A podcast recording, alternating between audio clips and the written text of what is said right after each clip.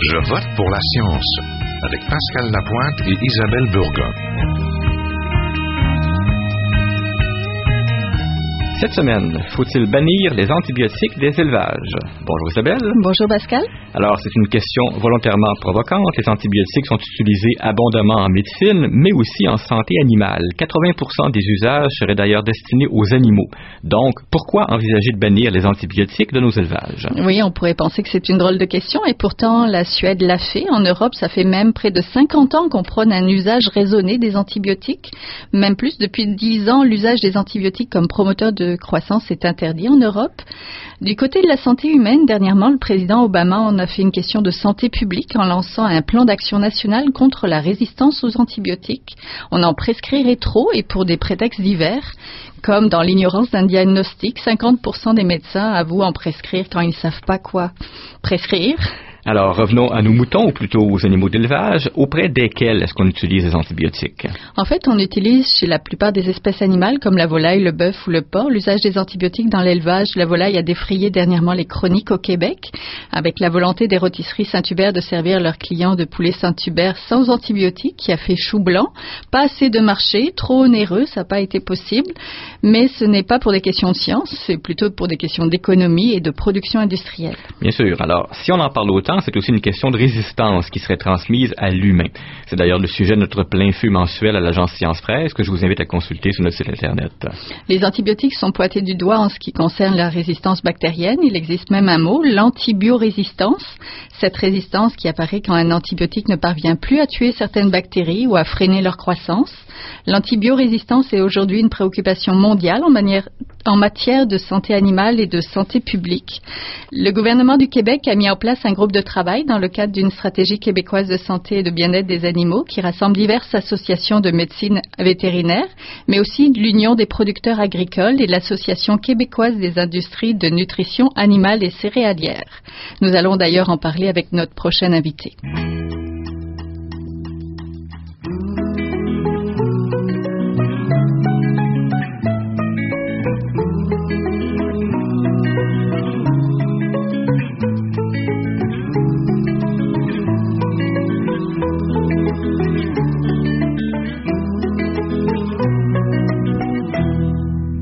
Rejoint Marie Archambault, professeure agrégée au département de pathologie et microbiologie au Centre de recherche en infectiologie porcine et avicole de la Faculté de médecine vétérinaire à l'Université de Montréal. Bonjour, Madame Archambault. Bonjour. Alors, Madame Archambault, d'abord, quels sont les usages des antibiotiques en élevage et particulièrement au Québec? Qu'est-ce qui nous distingue, si quelque chose nous distingue, de nos voisins? Eh bien, en médecine vétérinaire, euh, on utilise les antibiotiques euh, de trois grandes façons. En premier, en thérapeutique, c'est-à-dire qu'une maladie, on essaie de guérir l'animal en utilisant un antibiotique. L'animal est atteint à ce moment-là d'une bactérie, d'une maladie euh, contagieuse ou une maladie infectieuse. Un autre usage, c'est l'usage en préventif, où là, il y a certains animaux qui sont malades, c'est surtout pour les animaux de consommation que l'usage préventif est utilisé. Alors, dans un troupeau où il y aurait 1000, 1000 oiseaux, par exemple, il y en a une certaine quantité qui sont malades, mais à ce moment-là, on traite tous les oiseaux dans l'eau ou bien dans la moulée pour pouvoir euh, prévenir la propagation de la maladie infectieuse. Un autre usage, euh, c'est un usage en ce moment qui est très euh, controversé. C'est l'usage de stimulateurs de croissance, parfois appelés promoteurs de croissance, où là, ce sont de très faibles quantités d'antibiotiques qui sont mis soit dans l'eau ou dans la moulée et qui visent finalement à permettre d'augmenter le poids de l'animal, donc augmenter finalement l'efficacité alimentaire pour que l'animal arrive à l'abattoir plus rapidement et avec un poids un petit peu plus élevé. Ce qu'on s'est rendu compte, par contre, c'est que l'usage en promoteur de croissance parfois avait aussi des effets préventifs sur l'apparition de certaines maladies. Mais c'est que ça reste l'usage le plus controversé et l'usage qui va sûrement être réglementé dans le futur. Ce qui nous distingue beaucoup, nous, euh, au Québec, finalement, euh, c'est que tous les euh, antibiotiques sont sous prescription d'un vétérinaire, d'un médecin vétérinaire. Et c'est l'Ordre des médecins vétérinaires du Québec qui, dans le fond, régit l'utilisation des antibiotiques au sein de la profession vétérinaire. au Canada et aussi dans d'autres provinces comme le Nouveau-Brunswick sont en train non c'est Terre-Neuve et Labrador pardon Terre-Neuve et Labrador sont en train de de, de, de mettre certains antibiotiques sous prescription. Et dans le reste du Canada, ça se discute, mais pour l'instant, euh, il y a beaucoup d'antibiotiques qui sont sous prescription, mais il y en a beaucoup qui sont en vente libre, alors qu'aucun antibiotique n'est en vente libre au Québec. Donc, on est vraiment chef de file dans cette euh, dans cette optique-là, si vous voulez. Ce qui nous distingue aussi, c'est euh, une formation. On est chef de file ici aussi pour une formation continue obligatoire pour les vétérinaires. Oui, tout à fait, oui. Euh, donc, nous avons euh, depuis euh, déjà deux ans maintenant une formation continue obligatoire des médecins vétérinaires sur l'antibiorésistance et sur l'utilisation judicieuse des antibiotiques. C'est une formation dont on est assez fier parce que on se considère un peu chef de file de ce côté-là au Canada, puis un petit peu même c'est une initiative qui est unique au monde en ce moment. Donc, tous nos médecins vétérinaires devaient suivre à l'intérieur de deux ans un programme de formation sur la résistance aux antibiotiques et sur l'utilisation judicieuse des antibiotiques. Euh, c'est un 6 heures euh, additionnel, donc c'est une formation continue obligatoire de 6 heures, un, tronc commun de 3 heures et un tronc euh, finalement de spécialité de autre 3 heures. Alors, et on a 98% de nos membres en ce moment qui ont suivi ça avec succès.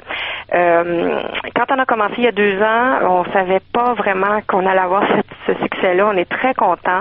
On est, on est bien fiers de la, la mobilisation de nos médecins vétérinaires en ce moment par rapport à l'usage judicieux des antibiotiques. On, a bien avancé ces dernières années, oui. Parce que ici, que lorsqu'on donne un antibiotique, il, ça prend une prescription. Oui, tout à fait, de médecin vétérinaire. Oui, c'est le seul qui peut euh, euh, permettre l'utilisation d'un antibiotique chez un animal. Ça prend une prescription d'un vétérinaire. Et chez les animaux de consommation, lorsqu'on lorsqu'on prescrit un antibiotique, on met un temps de retrait ou une période de retrait. Et ça, c'est un délai d'attente avant que cet animal-là se rende à l'abattoir. Et ça, c'est très important parce que le médecin vétérinaire, vous savez, c'est un, un doctorat en médecine vétérinaire. Alors, c'est des études qui durent cinq ans. C'est des études où finalement on, fait de nos jeunes vétérinaires des scientifiques qui connaissent les antibiotiques, qui l'apprennent. Moi, je le sais, c'est moi qui l'enseigne. J'enseigne les antibiotiques, la résistance aux antibiotiques. Donc, tout ce bagage-là qu'ils ont appris pendant cinq ans, mais ça sert hein, quand ils font les prescriptions. Ils savent quel antibiotique utiliser, euh, lequel est le moins nuisible pour la santé humaine, puis le plus efficace pour l'animal. Euh, il connaît toutes ces classifications, donc les classifications des antibiotiques d'importance en médecine humaine. Il connaît euh, ceux de première ligne, deuxième, troisième, euh, bon, et de moindre importance. Et il va également savoir le bon temps de retrait. Et quand le temps de retrait n'est pas établi par Santé Canada, c'est-à-dire quand le temps de retrait n'est pas disponible, alors là, il peut contacter ses collègues, peut contacter le GFARAD, qui est un organisme canadien qui lui aide à connaître les temps de retrait. Et ça, c'est très important parce que dans la viande, euh, le MAPAC, donc le ministère de l'Agriculture et des Pêcheries et de l'Alimentation du Québec, ainsi que le Canada, Santé Canada, ont des, des, des, des, règlements qu'on appelle la limite de résidus dans la viande. Alors, c'est très important de respecter ça parce que les viandes et les animaux peuvent être inspectés. Et c'est euh, dans le but ultime de, de bien protéger la population. Donc, c'est important qu'un vétérinaire fasse des prescriptions. Et j'avoue que c'est euh, le nouveau plan euh, d'action fédéral, parce que là, on parle beaucoup du provincial, mais au niveau fédéral, le nouveau plan d'action du ministre Ambrose, je crois, d'après ma lecture du plan d'action, il va mettre probablement la prescription obligatoire à travers le Canada d'ici les prochaines années. Est-ce que là, vous parlez du PICRA, le programme intégré canadien de surveillance et de résistance oui, ça, c'est un volet du plan d'action fédéral sur la résistance et, euh, euh, et, le recours aux antimicrobiens au Canada. Le, nouveau euh, plan d'action qui, est en, qui vise finalement à endosser un rôle un petit peu plus de leadership. Hein. En utilisant ce plan d'action-là, ils veulent être un peu plus leader. Le Canada veut être plus leader au sein du Canada et aussi à travers le monde. il y a différents axes dans ce plan d'action-là. Il, il, y a un axe de surveillance, il y a un axe d'intendance, puis il y a aussi un axe d'innovation. L'axe de surveillance, c'est le programme intégré dont vous parlez. On veut le renforcer, on veut le rendre meilleur. Il est déjà très bien. C'est un, programme dont on peut être très fier. Euh, et c'est un programme qui, euh, qui est intégré, quand je dis intégré, c'est médecine humaine, médecine vétérinaire. Mais on doit avoir plus de données sur l'utilisation des antibiotiques, sur la quantité d'antibiotiques utilisés en médecine vétérinaire, si je parle seulement là, du monde vétérinaire. donc ça, ça va être amélioré dans la partie surveillance. Dans la partie intendance, moi, c'est la partie qui euh, qui me surprend le plus parce que c'est une partie où euh, je trouve que oui, on démontre bien un beau leadership, c'est-à-dire qu'il y a une mesure qu'on appelle la mesure numéro 2 qui est l'utilisation judicieuse des antibiotiques, où là vraiment, on veut vraiment euh, dans le futur, euh, d'ici 2016, là, enlever enlever l'homologation des stimulateurs de croissance au, Canada. On veut aussi renforcer le cadre là, dans la mesure euh, numéro 3, on veut renforcer le cadre là, réglementaire sur la médecine vétérinaire. Donc, on veut probablement aussi mettre la prescription vétérinaire à travers le Canada. Moi, c'est ce que j'en déduis et je trouve que c'est très bien. Professeur, professeur Archambault, j'aimerais qu'on revienne justement un petit peu sur l'usage des antibiotiques comme facteur de croissance. J'aimerais bien comprendre exactement les dangers de qu'on encourt par rapport à la résistance et si on pourrait envisager aussi un bannissement des antibiotiques parce que comme en Suède par exemple ou au mhm. Danemark, est-ce que ce serait quelque chose qu'on pourrait envisager ici? Oui, tout à fait. Alors, premièrement, on doit juste se rappeler que tout usage d'antibiotiques entraîne de la résistance aux antibiotiques. C'est-à-dire que la, résistance arrive naturellement dans une population bactérienne et aussitôt qu'on met un antibiotique, on la favorise. Alors que ce soit dans un milieu vétérinaire, dans un milieu hospitalier humain, aussitôt qu'on utilise un antibiotique, on favorise l'apparition de résistance. Donc, aussitôt qu'on utilise un antibiotique en promoteur de croissance, on utilise l'antibiotique soit dans la moulée ou soit dans l'eau, c'est souvent dans la moulée, et euh, à ce moment-là, toutes les bactéries du système gastro-intestinal sont en communication finalement avec les ingrédients actifs euh, qui est contenu dans la moulée et ça peut favoriser l'apparition de résistance. C'est souvent des doses très faibles d'antibiotiques mais qui sont en continu dans l'alimentation. Alors c'est sûr que ça peut favoriser ça. Euh, le danger de ça, c'est qu'on peut avoir des populations bactériennes qui sont plus résistantes au sein de la flore normale et au sein de certains pathogènes aussi chez les animaux. Alors pour empêcher ça, c'est sûr que euh, la réglementation, comme en Union européenne depuis, depuis 2006, tous les antibiotiques dans l'Union européenne en de croissance ne sont pas supposés d'être utilisés. Comme vous l'avez mentionné en Suède, c'était en 1986. Alors on remonte à très loin. Euh, au Danemark, c'était en 1999 euh, de façon très progressive. Alors nous, d'après ma lecture du nouveau plan d'action fédéral, ça va arriver euh, probablement là, autour de 2006, selon, selon moi. Il y a également au Québec un groupe de travail sur la résistance aux antibiotiques hein, dans le cadre de la stratégie québécoise de santé et de bien-être des animaux. Vous pouvez nous en parler parce que vous siégez dessus. Quelle est la mission de ce groupe de travail? Alors, c'est comme vous l'avez dit, c'est un groupe de travail qui vise vraiment la promotion de l'utilisation judicieuse des antibiotiques. C'est un, un, groupe de travail coordonné par la docteure Marie Nadeau, euh, dont moi je fais partie. Je représente la faculté de médecine vétérinaire de l'Université de Montréal. Euh, c'est vraiment euh, chapeauté par la stratégie québécoise de santé et de bien-être des animaux du MAPAC. Euh, c'est un groupe qui est assez actif hein, depuis plusieurs années. nos réalisations sont multiples. on, présentement, on est en communication avec avec les experts en médecine humaine pour pouvoir établir un dialogue pour que les gens comprennent bien comment on utilise les antibiotiques en médecine vétérinaire. On a également fait une campagne de sensibilisation des partenaires euh, de, la stratégie québécoise, qui était vraiment une campagne de publicité euh, dont notre slogan euh, est les antibiotiques en faire bon usage et sage. Et c'est une campagne qui vise vraiment à sensibiliser tous les utilisateurs d'antibiotiques ainsi que les propriétaires d'animaux, de compagnie ou de consommation. Et le deuxième volet de notre campagne, ça sera de, de bien travailler avec les intervenants en santé humaine. Je crois d'ailleurs, euh, le docteur Joël Bergeron, qui est notre euh, médecin vétérinaire euh, qui est en charge de l'Ordre des médecins vétérinaires du Québec, je crois qu'il serait d'accord avec moi, mais j'ai l'impression que c'est ce groupe de travail-là qui a mis en place ou l'idée, qui a fait germer l'idée de la formation continue obligatoire des médecins vétérinaires. C'est grâce à ce groupe de travail-là euh, qui comprend là, vraiment tous les médecins vétérinaires, finalement tous les organismes là, qui représentent les médecins vétérinaires du Québec, en plus de l'Union des producteurs agricoles donc, quand je parle des médecins vétérinaires, c'est autant les médecins vétérinaires là, équins, euh, en industrie animale, en nutrition, les praticiens dans les petits animaux, etc., la faculté de médecins vétérinaires, l'ordre, mais aussi, comme je le disais, l'Union des producteurs agricoles.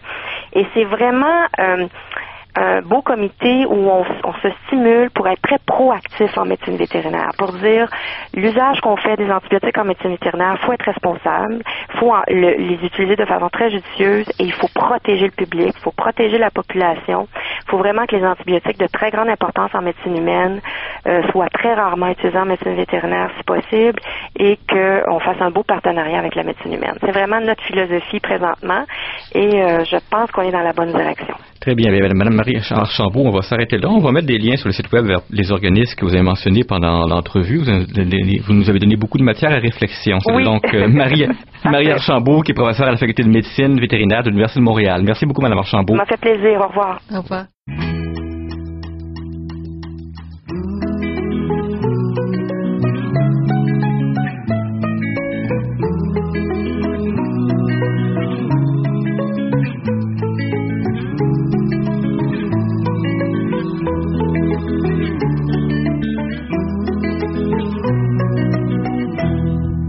Nous rejoignons maintenant Pierre Chevalier, conseiller scientifique à la direction de la santé environnementale et de la toxicologie de l'Institut national de santé publique du Québec. Bonjour, Monsieur Chevalier. Bonjour. Donc, vous avez écrit un rapport il y a quelques années intitulé Les antibiotiques en production animale, les promoteurs de croissance pour l'Institut national. Pouvez-vous nous donner le contexte de ce rapport? Qui l'avait commandé et quels étaient les objectifs?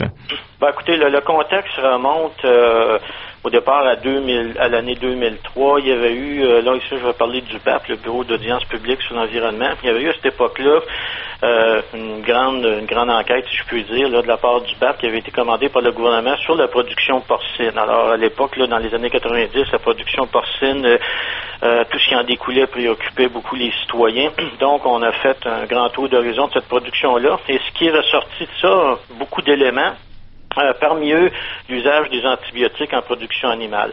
Alors, euh, quelques années plus tard, euh, bon, le ministère de la Santé s'intéressait toujours à la question, et au-delà de la production porcine, donc on a demandé à l'Institut de regarder ce dossier-là et de faire le point sur l'ensemble de l'utilisation des antibiotiques pour le, tout, toutes les productions animales au Québec. Alors là, c'était plus euh, uniquement la production porcine qui était euh, qui était en cause, mais l'ensemble des productions animales. Donc c'est dans ce contexte-là que le, le, rapport a été rédigé. Donc ça s'est déroulé sur euh, sur quelques années et puis la publication a été faite en 2012. On y lisait d'ailleurs que l'usage des antibiotiques est avantageux car il améliore la croissance animale, mais surtout qu'il est, et là je vous cite, plus facile d'employer les antibiotiques que de modifier les pratiques d'élevage qui demandent des investissements et du temps. Comment a été reçu ce rapport-là? Écoutez, honnêtement, nous, on a eu très peu de, je dirais, de, de feedback là-dessus, dans le sens que parallèlement à, l'exercice qu'on a fait ici, puis là, peut-être que votre, votre invité du MAPAC pourra en parler, c'est que le MAPAC avait créé aussi euh, un groupe de travail sur l'antibiorésistance, donc c'est un groupe de travail multi, euh, multi-intervenant, donc euh, interministériel. Nous, on était là-dessus. Alors, c'est un groupe qui a travaillé pendant plusieurs années, de 2002 à 2006, après ça de 2008 à 2010. Alors, il y avait, il y avait déjà beaucoup de choses qui se, qui se disaient, qui s'écrivaient là-dessus, et puis tous les intervenants étaient, euh, étaient impliqués. Alors, nous, on est arrivé avec ce rapport-là en 2012, donc à peu près en même temps que le, comité, ou un peu plus tard que le comité en question avait terminé ses travaux. Alors, ça s'inscrivait un peu dans la, suite, là, je dirais, c'était parallèle, en fait, à, ces travaux-là. Alors, nous, ici, on n'a pas eu, honnêtement, on n'a pas eu beaucoup de, feedback là-dessus là-dessus. On n'a pas eu beaucoup de gens qui nous ont interpellés, qui nous ont posé des questions. Mais par contre, ce que je peux vous dire, c'est que ce qu'on a écrit a servi de réflexion, euh, entre autres aux gens du MAPAC ou au niveau gouvernemental pour euh, finalement peaufiner leur réflexion qui s'est poursuivie par la suite bien au-delà de la, euh, de la conclusion du comité euh, dont je viens de vous parler, le comité interministériel sur l'usage, sur l'antibiorésistance en fait. Une dernière question. Les aliments proviennent des quatre coins du monde. Comment on peut être sûr que ce que nous consommons sera sans antibiotiques? Ben écoutez, il y a l'Agence canadienne d'inspection des aliments, la CIA, qui euh, fait des inspections euh, annuelles. Alors, euh, en ce qui concerne les, les médicaments qui, les médicaments d'origine vétérinaire, ils ont fait, excusez-moi, j'essaie de, de, retrouver la valeur, mais en tout cas plusieurs dizaines de milliers d'analyses l'an dernier. Euh, donc, surtout pour ce qui concerne les hormones de croissance ainsi que les antibiotiques. Alors, on parle de résidus dans les aliments. Euh, et effectivement, dans ce contexte-là, l'agence euh, a pour mandat de, de, surveiller la qualité des aliments en question. Euh, et il arrive parfois qu'effectivement qu'on découvre qu'il y a des failles. Et vous avez peut-être vu récemment dans les médias il y a quelques jours euh, du miel provenant de Chine qui est contaminé par du chloramphénicol, qui est un antibiotique banni du Canada. Alors, euh, bon, l'assurance, on l'aura peut-être jamais à 100%, mais on l'a quand même dans une certaine mesure où il y a des échantillonnages qui sont pris au hasard dans les aliments produits au Canada et ceux qui viennent de l'extérieur.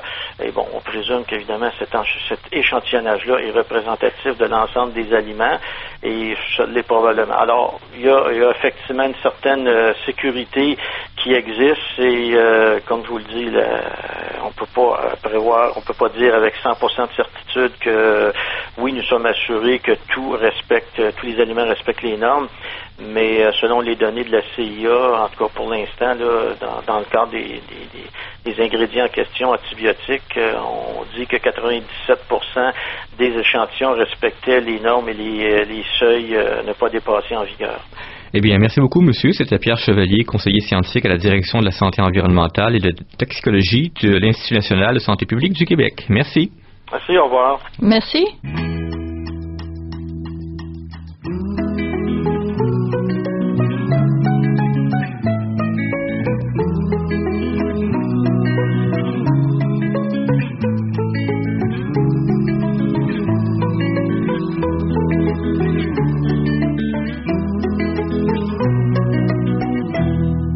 Le tour de table ne serait pas complet sans avoir le point de vue du ministère de l'Agriculture, des Pêcheries et de l'Alimentation. Celui-ci recommande un bon usage des antibiotiques. Il faut savoir qu'au Québec, l'usage d'antibiotiques comme facteur de croissance n'est pas interdit, mais requiert une prescription vétérinaire, tout comme les fabricants de moulés médicamentés qui doivent détenir aussi un permis spécial. Nous rejoignons à Québec Madame Hélène Trépanier, qui a l'emploi du ministère de l'Agriculture, des Pêcheries et de l'Alimentation depuis dix ans. Elle détient son diplôme en médecine vétérinaire et une maîtrise en sciences. Elle est conseillère experte en bien-être des animaux de production et médecin vétérinaire en chef adjointe. Bonjour. Bonjour. Donc, pour commencer, quel est le bon usage des antibiotiques? Le MAPAC fait la promotion sur son site d'un usage judicieux. Quel est-il?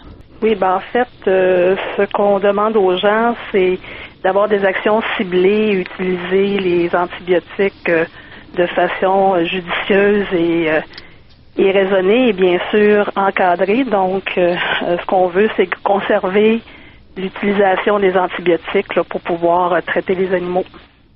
Depuis 1993, il existe un programme québécois de surveillance de la résistance aux agents antimicrobiens des bactéries d'origine animale. Pouvez-vous nous parler un petit peu de ce programme? Oui, en fait, depuis 93, euh, euh, nous surveillons euh, au niveau des, bactéries qui sont soumises à nos laboratoires. On fait un peu le spectre des, de la sensibilité de ces, ces bactéries-là à différents antibiotiques, ce qui permet, entre autres, de pouvoir informer les médecins vétérinaires des meilleurs agents à utiliser là, quand ils font face à des maladies chez les animaux. Oui, il y a l'étude et aussi un projet de réglementation de non-utilisation des antibiotiques de catégorie 1, n'est-ce pas? Oui, en fait, c'est un projet de règlement qui a été soumis euh, l'an passé à la Gazette officielle du Québec en octobre. Euh, il y a une période de consultation qui s'est terminée en décembre dernier. Donc, on est en train de, de faire l'évaluation de, des commentaires reçus, mais le but de ce règlement-là, c'est vraiment on veut interdire l'usage préventif d'antibiotiques de très haute importance en médecine humaine. On sait aussi qu'en Europe, dans plusieurs pays européens, il y a des statistiques qui sont connues sur l'usage des antibiotiques. Envisagez-vous d'implanter un jour un processus de collecte de données pour connaître l'usage précis des antibiotiques en milieu d'élevage? En fait, actuellement, on a ce qu'on appelle la stratégie québécoise de santé et de bien-être des animaux, euh, qui est là depuis 2010. On a différentes actions pour euh, prévenir et contrôler les maladies. Dans ce cadre-là, on a des actions, bien sûr, là, sur l'usage judicieux des antibiotiques. Et un des projets, c'est justement de mettre sur pied euh, des projets collaboratifs de monitorage d'utilisation des antibiotiques.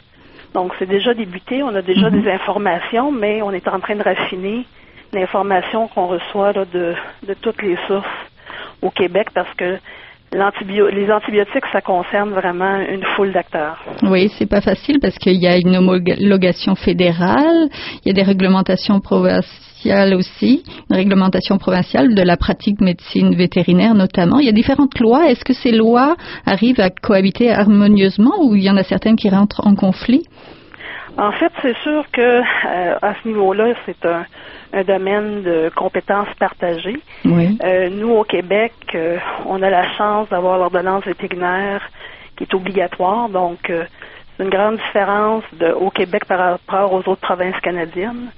Et ça nous permet là, de déjà d'avoir un meilleur usage plus judicieux de nos antibiotiques. Oui, l'Agence américaine des produits alimentaires et des médicaments a mis en place depuis trois ans des mesures non contraignantes pour éliminer certains antibiotiques en santé animale, comme les céphalosporines. Est-ce que nous dépendons pas trop de la bonne volonté de l'industrie pharmaceutique et des éleveurs lorsqu'il s'agit euh, s'agit d'une question de santé publique? En fait, quand on parle de lutte à l'antibiorésistance et d'utilisation euh, des antibiotiques, c'est vraiment là euh, une, une responsabilité partagée. Mm-hmm. Mais tout à l'heure, vous parliez du projet de réglementation euh, qu'on a introduit pour les, antibiotiques à haute importance en médecine humaine. les céphalosporines, c'est un exemple. Mm-hmm. Donc, actuellement, de ce côté-là, au Québec, on, on, veut être proactif. Mais il faut savoir aussi que au Canada, il y a eu un retrait volontaire euh, de l'industrie de la volaille, par exemple, mhm. euh, depuis presque un an, de ne pas utiliser certains antibiotiques très importants en médecine humaine.